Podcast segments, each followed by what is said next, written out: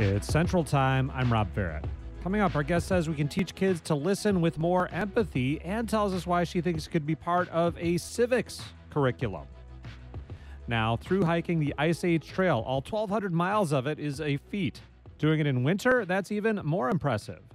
Emily Ford was the first woman of color documented to do just that. She's a backpacker and head gardener at Glensheen Mansion in Duluth, Minnesota. WPR talked with her while she was actually on the Ice Age Trail back in 2021. After crossing the finish line, she went on to plan and complete another winter expedition, this time in the Boundary Waters Canoe Area Wilderness. She was on UW Madison's campus the last few days to screen documentaries that followed both those adventures. The documentaries are called Breaking Trail and A Voice for the Wild. I talked to her yesterday here in the studio. Now, when you last talked to Wisconsin Public Radio, it was when you were still on your way uh, to completing that entire Ice Age trail uh, in the winter. Let's pick up there. What was it like to actually cross that finish line? That's crazy. I think I remember my interview and I remember sitting on my backpack in the middle of the woods and being like, I hope my service is okay. Can you hear me all right? Uh, but it was amazing crossing the finish line. As it is for a lot of through hikers, you hit this moment of, wow, I'm done. I'm so excited. And oh boy, I'm done. Who am I? you know, there's this mix of feeling of being excited, being done, and really gonna miss the trail once you're back home. Now, with this hike and others you've done, uh, other through hikes, uh, you've talked about your adventuring being a contribution to the racial justice movement. Can you connect the dots for people? Yeah, and it was, it wasn't really an afterthought, but it was like it was a really good way of seeing puzzle pieces fit together of this is how I can show up for people of color. This is how I can show up for people of color in the outdoors. This is a way that I can be my true self in um, a time when race and racism are are really and anti-racism are really on the tips of a lot of people's tongues. I'm not the most vocal uh, political speaking person, but I always tell people that if I can show you what I'm doing and be a face and be a representative and then bring it back home and talk to these you know groups of kids or just go out and do talks and talk about my um, you know my experiences in the outdoors as a person of color that experiential way is a way that I really love showing up. Yeah, that's part of what you're doing. I think uh, with your your hikes and your documentaries here, uh, being kind of an ambassador to two groups i'm guessing to to younger people of color to say yeah we can be out in the outdoors. And and to everybody else saying hey let's make this a welcoming place for everyone. Do i have that about right? Yeah for sure. And having it be actually really really normal for people of color to be outside. I, I always like to say like i'm really ready for the day when I am kind of obsolete in this, where I don't go around and talk about being a person of color in the outdoors, where Emily is old news and there's been tons of other people who have done expeditions who are people of color. I'm super excited for the day that I become obsolete and that so many people have so many more stories to tell. Um, and that it's not really that the limelight is equal to when anybody else goes out and does expeditions, that they're just really cool trips people are doing. And, uh, that there's just a, human doing it. You're like, you're also a black person. That's super awesome. But there's also a million other black people now hiking, so you're not as cool as it used to be. Those are the days I'm really, really excited for. Now, both your documentaries, you got Breaking Trail and then A Voice for the Wild. These aren't just through hikes, these are winter through hikes. I, I like getting out in the winter for an hour, maybe. What is it about the winter and that long term trip that uh, is is an adventure for you? Winter and I really started to become acquaintances more so because I get laid off in the winter for my job. I'm the head gardener at Glensheen in Duluth, Minnesota. And in the winter, oddly enough, contrary to maybe popular belief, there's not much gardening to be done um, for that specific estate anyway in the wintertime. Uh, so that's that's kind of how winter and I became acquaintances. And I started hiking when I moved to Duluth. You know, a little bit longer hikes. I'd done the um, the Superior Hiking Trail. It's 360 some odd miles maybe now.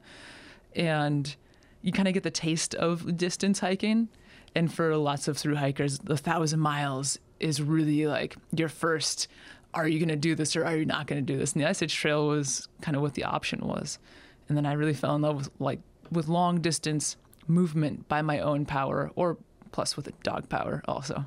Now, your trip to Madison uh, that brought you into our studio here is for a voice for the wild, the uh, Boundary Waters Canoe Area Wilderness. Can you talk a little bit about that trip? Yeah. Oh man, for those of you who've never been to the Boundary Waters, it is It is a beautiful million acre strip of land between Minnesota and Canada.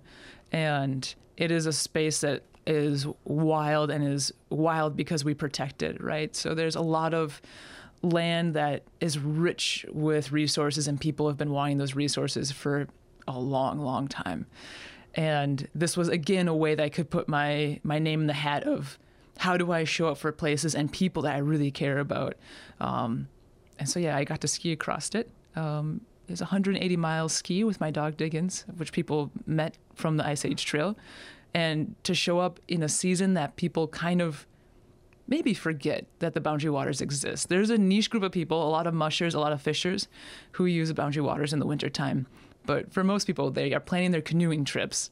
And I love showing that this place that we love, that people are still working to protect, still exists in the wintertime. And it's really important that we remember this place exists in the wintertime. Now, for somebody listening, thinking, okay, I'd like to do a winter trek. Maybe I'm not going to go a thousand miles or or a hundred miles, but you know, a decent outdoor trek. What kind of things do you encourage them to do to start planning for something like that? Yeah, the question is, are you going to sleep outside? Are you just going to you want to walk outside? Do you want to hike outside?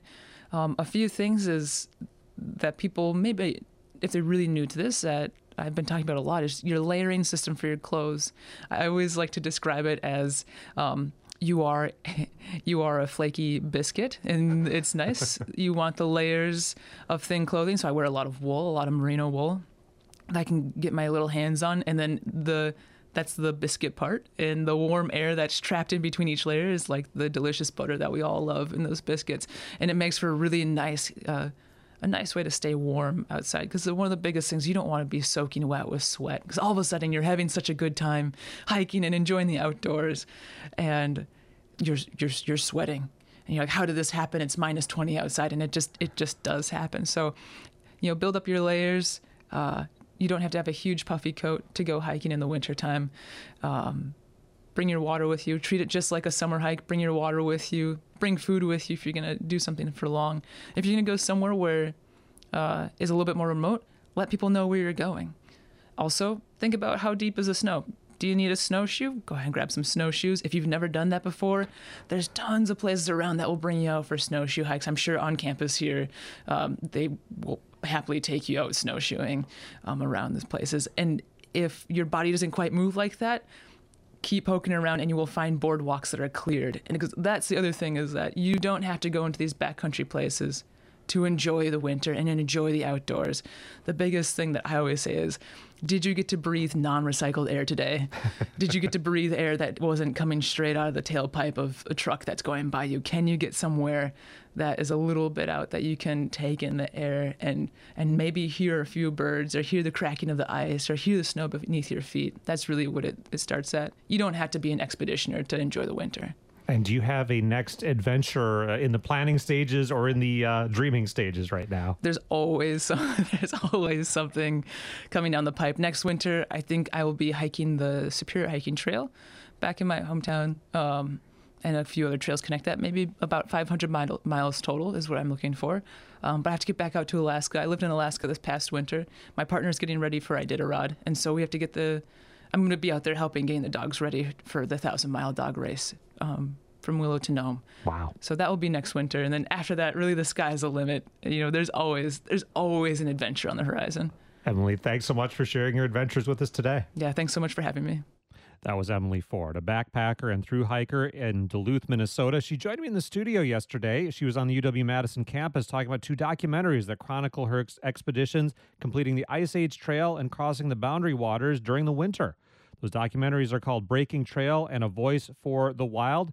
If you are a through hiker and or a winter hiker, love to hear about your accomplishments. Let us know over on the Ideas Network Facebook page or email ideas at WPR.org. Coming up, we'll hear a call to add a new lesson to civics classes for kids, listening with empathy. That's next here on Central Time. It's Central Time. I'm Rob Ferrett you probably had some kind of civics education somewhere in your school career. You might have learned about checks and balances, elections, how a bill becomes a law. But how about listening? Our next guest says that teaching active, empathetic listening in civics classes is key to repairing our democracy, and she has research to back it up. Hilary Conklin is a professor of secondary social studies in the Department of Teacher Education at DePaul University. Uh, University. She got her PhD at UW Madison. Here's a listen to our conversation. Well, before you became a professor and a researcher, you were in there, a social studies teacher in middle school and uh, high school. How does that experience in the classroom inform what you're trying to find out now? Yeah, well, I think as I reflect back on my time in the classroom, a couple things stand out. So, having been a classroom teacher and spending my days among over 100 adolescents uh, in one day, I think first I have a deep appreciation for the incredible complexity of teaching and how challenging the work that teachers do is. And that complexity and those challenges have certainly only increased since I was in the classroom, and particularly in the, these last couple years. But then I think something else that being a middle and high school social studies teacher helped me see was how incredibly thoughtful and insightful young people are if we take the time to really listen to them and give them opportunities to share their ideas about the world and their communities. So, those are two big things that continue to shape the work that I do now as a researcher and also as somebody who prepares future social studies teachers. Let's talk about this idea of empathetic listening. You're hoping this is part of our, our, our schools, part of our civics instruction in particular. What is empathetic listening? Yeah, so this is something my colleague Molly Andolina and I have been thinking about a lot. And the way we're defining it is that, in essence, it's listening to connect. So it's a form of listening that allows people to connect emotionally. It's a form of listening that humanizes other people. And it's also a form of listening that enables all of us to hear more people and more voices that have been historically pushed to the margins. And we're thinking about this in particular as a practice, as you've said, as a practice for civic life. And so we're interested in cultivating empathic listening as a civic skill. And I think it's an important distinction to make that this is not the kind of listening that you might do to maybe find a flaw in somebody else's argument or to prepare for what you want to say in response. So this is not listening for debate, but it's listening to really hear and feel someone else's experience. Now, before we step into the classroom, uh, let's talk about the need for us for, for this kind of thing. Uh, I guess it's an understatement to say we're not always in our American civic life, not always so good in listening that way. Fair to say? That is very fair to say. Now, Project Soapbox is your civics curriculum to go into the class and work on these things. Can you spell out for us how does it work? Sure. Yeah, so Project Soapbox is it's actually a pretty brief curriculum. It usually takes about 1 to 2 weeks and it's usually implemented in either uh, social studies or sometimes even English language arts classes, typically middle or high school, though it's it's been implemented in elementary schools as well. And it was developed by an organization, Mikva Challenge, which is based here in Chicago, and that's a nonprofit, nonpartisan organization. And essentially, the Project Soapbox curriculum asks students to select what they see as the most important issue that's facing their community, develop a speech about it, and then deliver that speech to their peers. And the curriculum is actually being used in places all over the country, including in Madison, Wisconsin, and in Milwaukee. When you do this with students, what kind of results do you get? What comes out of this? Yeah, well, so um, I referenced before my colleague Molly Andolina. So she's a political scientist, and she and I have actually done two studies on Project Soapbox. And so the first one was in Chicago Public Schools, and we were looking at just a little over 200 students from nine different high schools. And what we did was we talked with students, interviewed them, we observed their classrooms, we listened to a lot of their speeches. And in this first study, we were really just trying to understand what it was that students learned from taking part in the curriculum. And it's important to say that students often select speech topics that are really personally meaningful to them. And so there were topics ranging from mental health, immigration policy, to racism and gun violence. And something that the curriculum encourages students to do is provide all kinds of different evidence for this for their topics. And so many, uh, among other kinds of evidence, a lot of the students share personal stories that illustrate the human impact of the issue.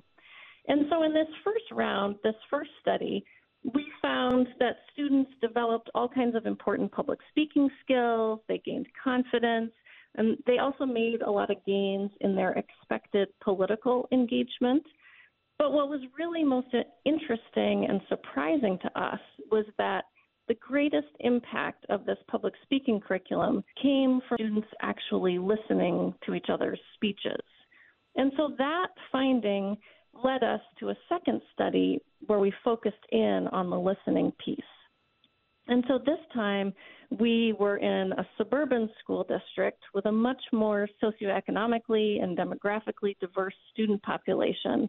So we had a lot more students who were speaking across lines of difference. And we found the same results as in the first study. So in both cases, when students listened to their classmates' speeches, they said, you know, I learned about all sorts of new perspectives that I hadn't heard before. I learned to really value those new perspectives. They said that they gained empathy for others' experiences. In some cases, they said they either they even changed their perspectives, uh, and they also talked about deepening their sense of connection and trust with one another. And I think a final piece that's important that we found in our study that it helped us think about was that while when a when a classroom teacher decides to implement Project Soapbox, all students in the classroom end up participating in it and giving their speeches to one another. But part of what's significant about that is that it puts students who've been often historically marginalized in the position to share their perspectives while those who have greater power in society are in the position to hear those perspectives.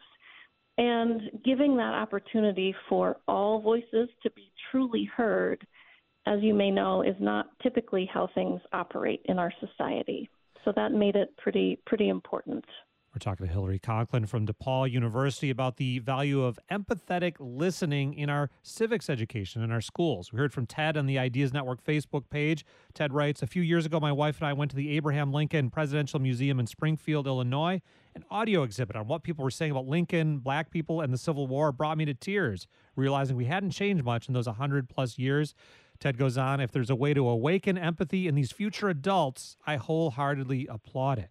So, on a practical level, Hilary, how do you train, say, a junior high or a high school student on empathetic listening, or, or I guess a grown up for that matter? What what kind of tips do you give them to listen in this way? Yeah, well, I think um, it's a great question, and one one thing I would suggest is that a curriculum like Project Soapbox really sets up the dynamic to enable this. And part of what we found in our research on Project Soapbox was that you definitely need to create the environment for this to happen. So a teacher needs to build trust, and so there needs to be all sorts of community building that happens in a classroom. And it needs to be a kind of community building where students get to share their values, they get to share what they care about with one another. Um, and then there needs to be a setup in the classroom so that everyone has the opportunity to share their voices, which again is something that Project Soapbox sets up beautifully. Another element of it is people being willing to share these personal stories, which requires getting a little bit vulnerable at times. And that's a lot of what we saw in the Project Soapbox speeches that students were sharing things that were really personal and important to them. But uh, it's this combination of setting up that community, the community building, so that um, students feel that they can share those sorts of things with their classmates. And that then sets the stage for sort of building a greater trust in the classroom.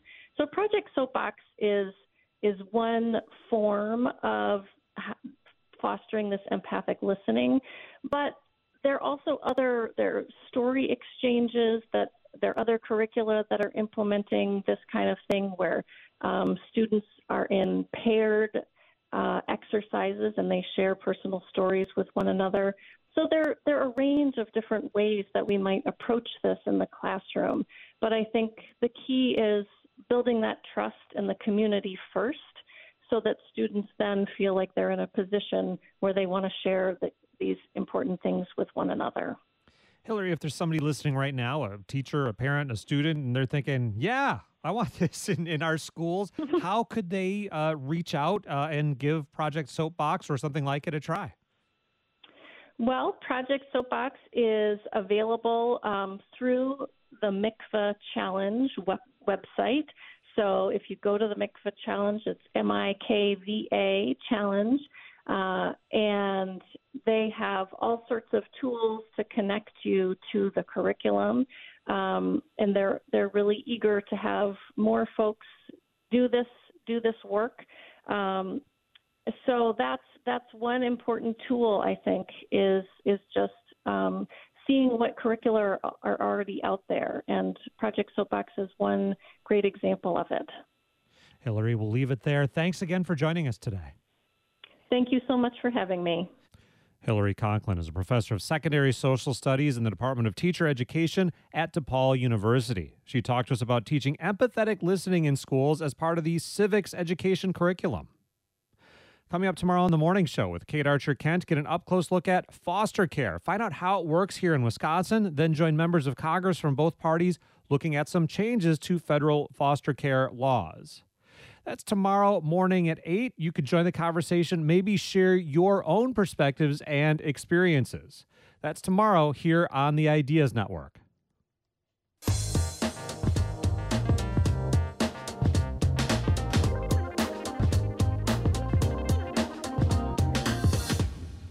Liam and Emma, Noah and Olivia, William and Ava.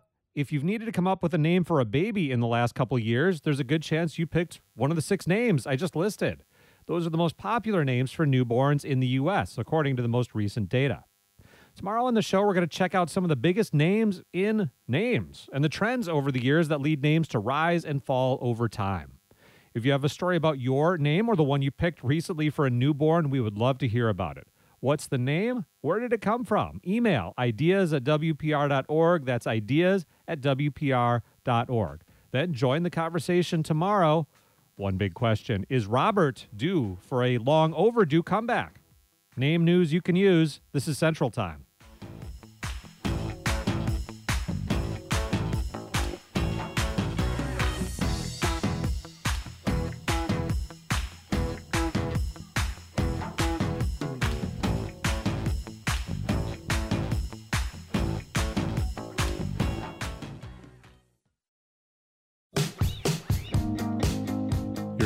Central Time. I'm Rob Ferrett.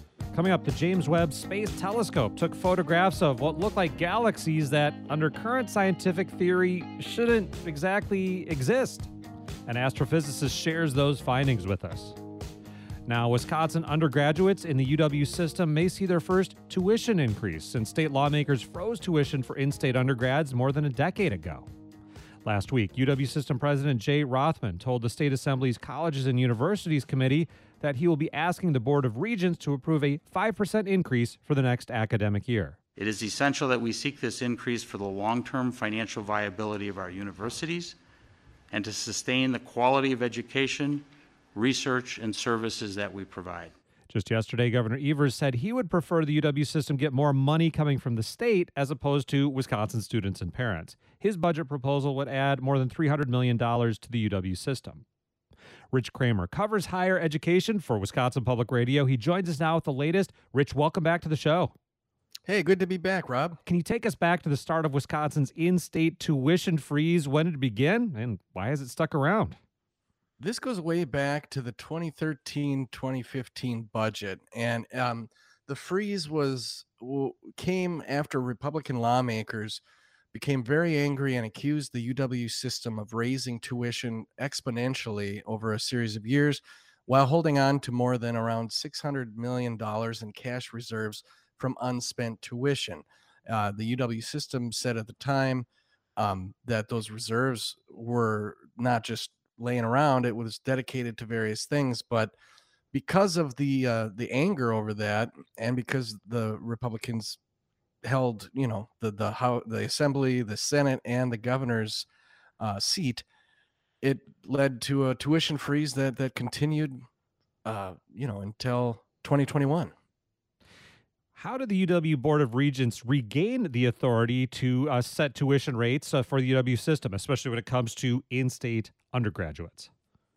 That was included in the uh, the state budget, the 2021 2023, uh, well, the current state budget, and the um, the authority. So, former UW system president Tommy Thompson essentially said that that he had to negotiate with lawmakers about finding the right balance between you know a request for uh, additional money from the state uh, and the authority to get the uh, tuition freeze lifted uh, and republican lawmakers at the same at the time said that you know it's been a long time this authority should go back to um, the the regents but they also warned thompson that you know if you include tuition increases in your UW system budget request, it won't go anywhere. So he said that uh, kind of casually from the from the hip uh, during a, a, a forum, and it really caught my attention. So they've also since they've regained that authority, they haven't recommended a, a freeze since. Like this is the first time that the regents and UW system president seem poised to to actually go forward with that. And what does UW system president Jay Rothman say uh, in support of this idea of boosting the tuition after so many years?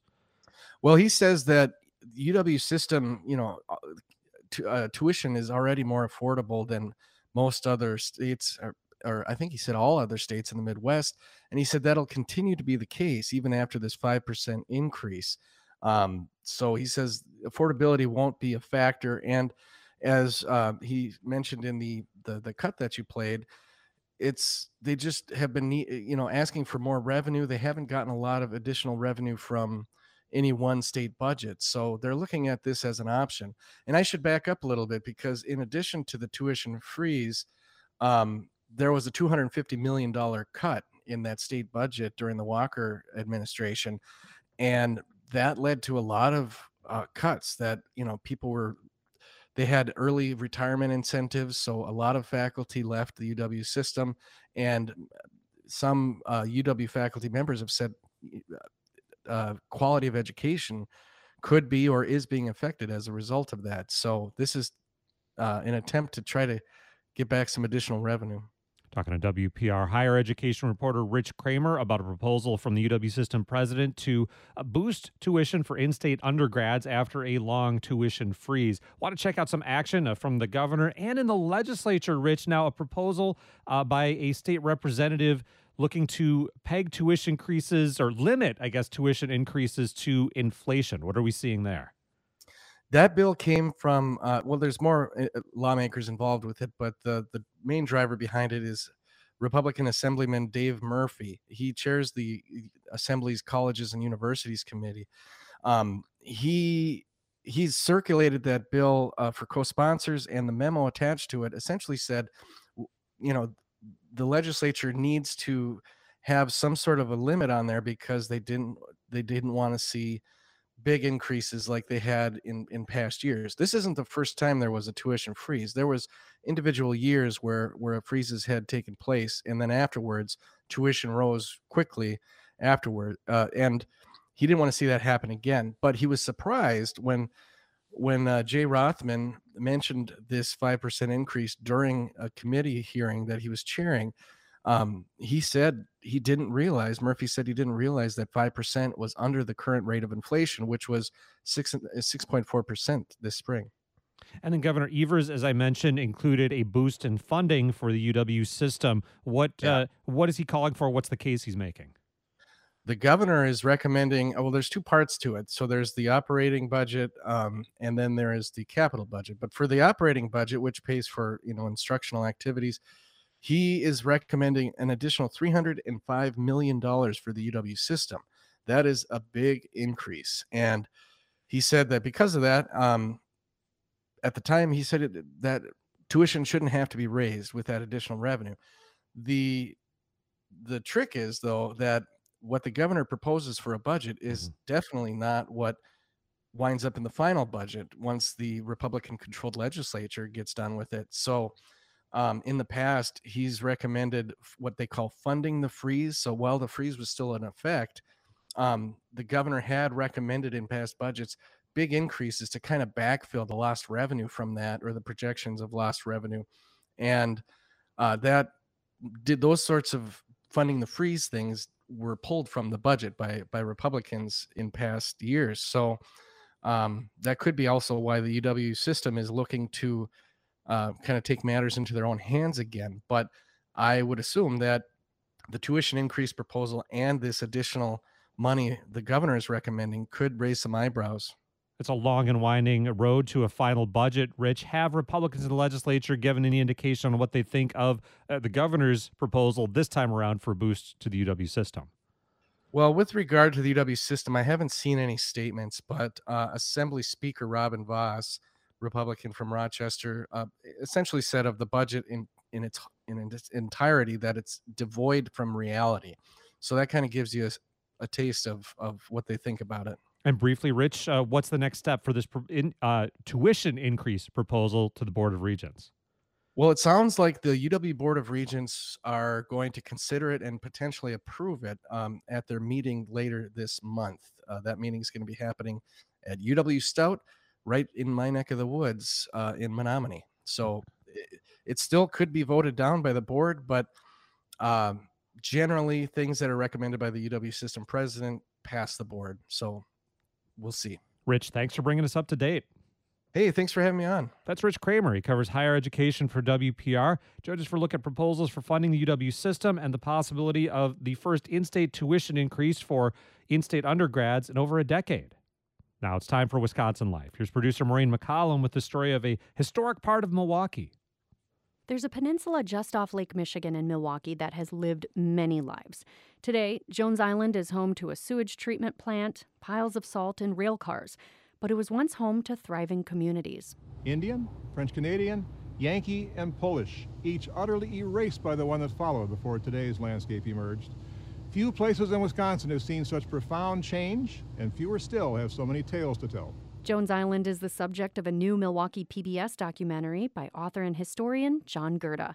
In People of the Port, a Jones Island documentary, Gurda talks about the Potawatomi who lived there and used the area to fish, gather wild rice, and race ponies. After the Potawatomi were displaced, European immigrants began settling down on Jones Island. As Gurda tells us, a Polish immigrant community flocked to the area, drawn in for the same reasons as Jones Island's earliest settlers, which was fishing. It's not a tourist attraction. Jones Island lies just blocks from downtown Milwaukee, but visitors are few. What they see is freight yards, fuel tanks, docks, the Dan Hoan Freeway Bridge, and the largest sewage treatment plant in Wisconsin. Here was the city's front door in the age of sail, and here is the hub of its urban infrastructure today. What it lacks in glamour, Jones Island makes up for in stories. For nearly 50 years, from the 1870s to the 1920s, the peninsula was the site of a commercial fishing village settled by immigrants from the Baltic Sea coast of Poland. These Kashubs, as they were called, numbered more than 1,500 by the turn of the 20th century. First in rowboats near the shore, then in motorized tugs that chugged over the horizon, they brought up 2 million pounds of fish in a typical year, including lake trout, whitefish, herring, perch, and sturgeon. Their catch was a critical source of protein for Milwaukee's growing population. Fishing also provided a livelihood for one of the most unusual urban villages in America. Jones Island was a colony of squatters who occupied their land without benefit of title. Their homes were makeshift, their street system was improvised, and their shoreline was a maze of fish sheds, boathouses, and massive wooden net drawing reels. The setting was so picturesque that artists from the mainland were among the most frequent visitors. What they found was a complete human community. Jones Island was a complex web of interrelated families who supported social clubs, a baseball team, a chorus, and a total of 11 saloons, each serving its own version of the Friday night fish fry. The Kashubs were also faithful members of St. Stanislaus Catholic Church. Whole families could be seen every Sunday morning, rowing across the Kinnickinnick River in their finest clothes to Mass on Mitchell Street. Jones Island may have been picturesque, but its days were numbered. As mainland Milwaukeeans enjoyed electricity, running water, and indoor plumbing, the Kashubians were still getting by with kerosene lamps, contaminated wells, and backyard privies. By 1910, as the city's population surged toward 400,000, there was an urgent need for two major improvements a sewage treatment plant and an outer harbor. Jones Island was the obvious location for both. In 1914, the city condemned the fishing colony. Family by family, its residents moved to the mainland. In less than a decade, the number of dwellings plunged from more than 200 to just six. Most of the holdouts lived on the riverside of the peninsula. Their unofficial mayor was Felix Struck, a one time fishing tug captain who had come ashore to run a weather beaten saloon called the Old Harbor. His time was finally up in 1943, near the midpoint of World War II, when Struck was evicted for reasons of what authorities called port security. The old fisherman moved to a new home on the south side. Five months later, he was dead. In a moment of inspired whimsy, the city turned the site of Captain Struck's last stand into a park and named it for the island's dominant ethnic group. Kashubians Park is the smallest in Milwaukee, about the size of a basketball court, but it occupies a unique place in the city in the midst of today's manufactured landscape, the park is the last reminder that Jones Island was once a living, breathing human community. John Gurda is an author and historian who lives in Milwaukee.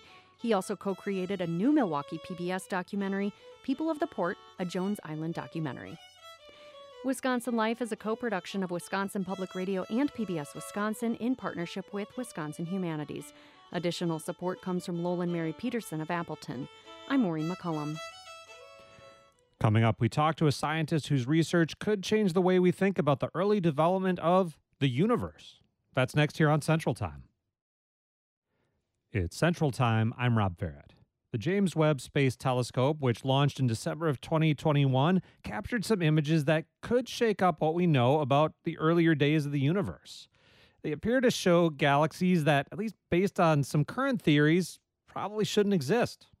One of the authors of that research joins us now to help us understand what's going on.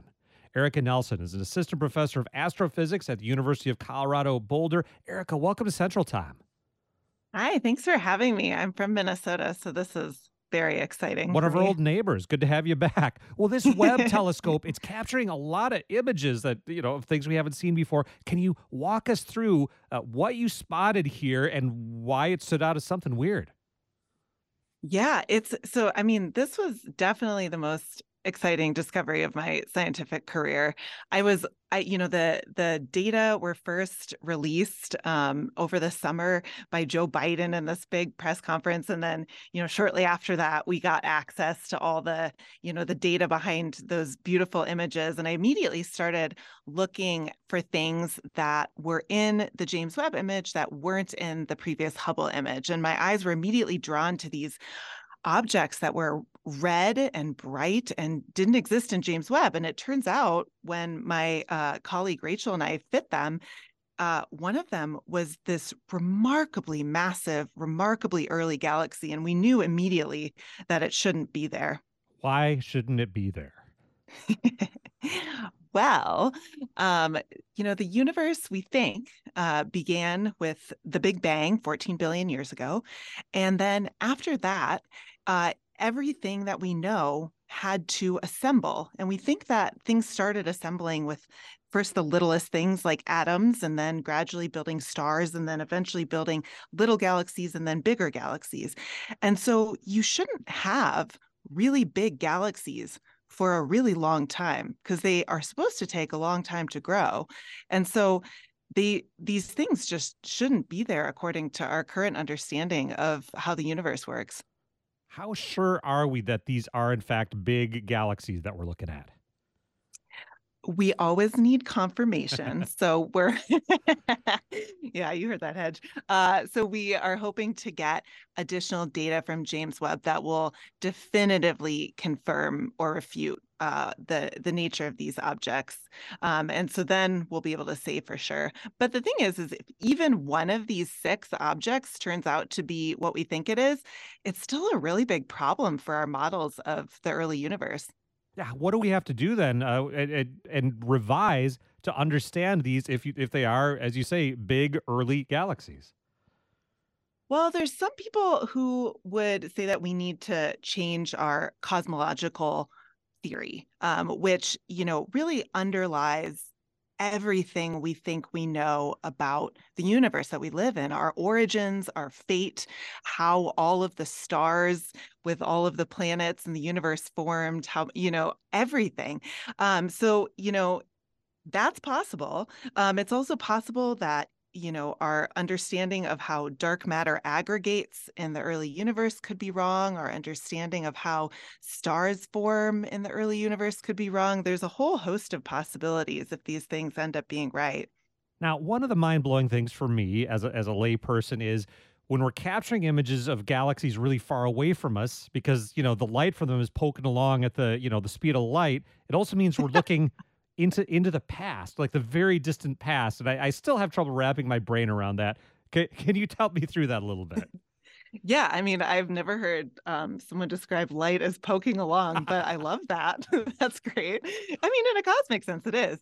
Um, so yeah, so the um, you know, light, as you said, pokes along. It takes time to travel. So you know, the light from our sun, which is our nearest star, uh, that light actually takes eight minutes to travel from the sun to us.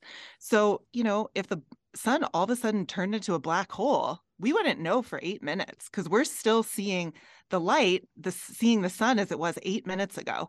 Um, and so, if you you can take that concept and then apply it to the universe as a whole. And so things that are really far away, like these really distant galaxies, uh, it takes 13.5 billion years for that light to travel to us. So we're really looking back to the beginning of the universe, which is just a mind blowing concept. Now, one other possibility here I've seen, I think uh, you were talking about this in an interview I saw if these aren't galaxies, they could be something different, like quasars. What's that? Yeah, yeah. One one of these actually we know is a quasar. It's a baby quasar. Um, it's a cute little quasar. Um, and so the it, this is weird, right? So what a quasar is is a quasar is a supermassive black hole that is eating its lunch. And so the you don't think of black holes as being bright right? Mm-hmm. Like they're black holes. They're literally called black holes. But it turns out that when they're eating, they're actually some of the brightest objects in the universe. So, what does it mean if we're seeing these big quasars from then instead of big galaxies from then, I guess? Yeah. So, it turns out that, you know, another mystery in our understanding of the universe actually is how you form supermassive black holes. So we think that there is a supermassive black hole, like, you know, a billion times the mass of our sun uh, at you know in the center of most galaxies. Um, and so well a million to a billion solar masses. But uh, and so we think that every galaxy harbors one of these really huge black holes. And how you actually make those black holes, we don't really hmm. understand because it also doesn't seem like there's enough time in the history of the universe to form objects like that. So it would also be really exciting if a bunch of these ended up being baby quasars. We don't think that's the case for other reasons, but even having the one baby quasar is very exciting Eh, in our just last half a minute or so, years ago, I remember an astronomer told me you can divide astronomy into pre Hubble telescope and post Hubble. Is it the same kind of thing with this Webb telescope, the, the sort of things we're seeing? I think it will be. Yeah, I mean, we're only 6 months in to to this telescope and already there's been just absolutely groundbreaking discoveries and I think the the pace of discoveries is only going to accelerate as we have time to actually look at these data and the nice thing is this thing's going to be up for 20 years so there's so much time for people to contribute and make their own discoveries. Erica thanks so much for joining us today. Thanks for having me that's Erica Nelson, assistant professor of astrophysics at the University of Colorado Boulder, formerly, as we heard, of Minnesota. She talked to us about her research on what appear to be massive galaxies recently photographed by the James Webb Telescope and why they may change our understanding of the development of the universe in its earlier days. Coming up tomorrow here on Central Time, President Biden and congressional Republicans are offering their plans for future funding of Medicare. We'll find out what they have on the table and what it can mean for the future of healthcare in the United States and how we pay for it. And what are the big names of the new year? An expert on baby names joins the show for a look at some of the latest trends. And you could share your own naming decisions, maybe your difficulties, the story behind your own name. That and more coming up tomorrow here on Central Time.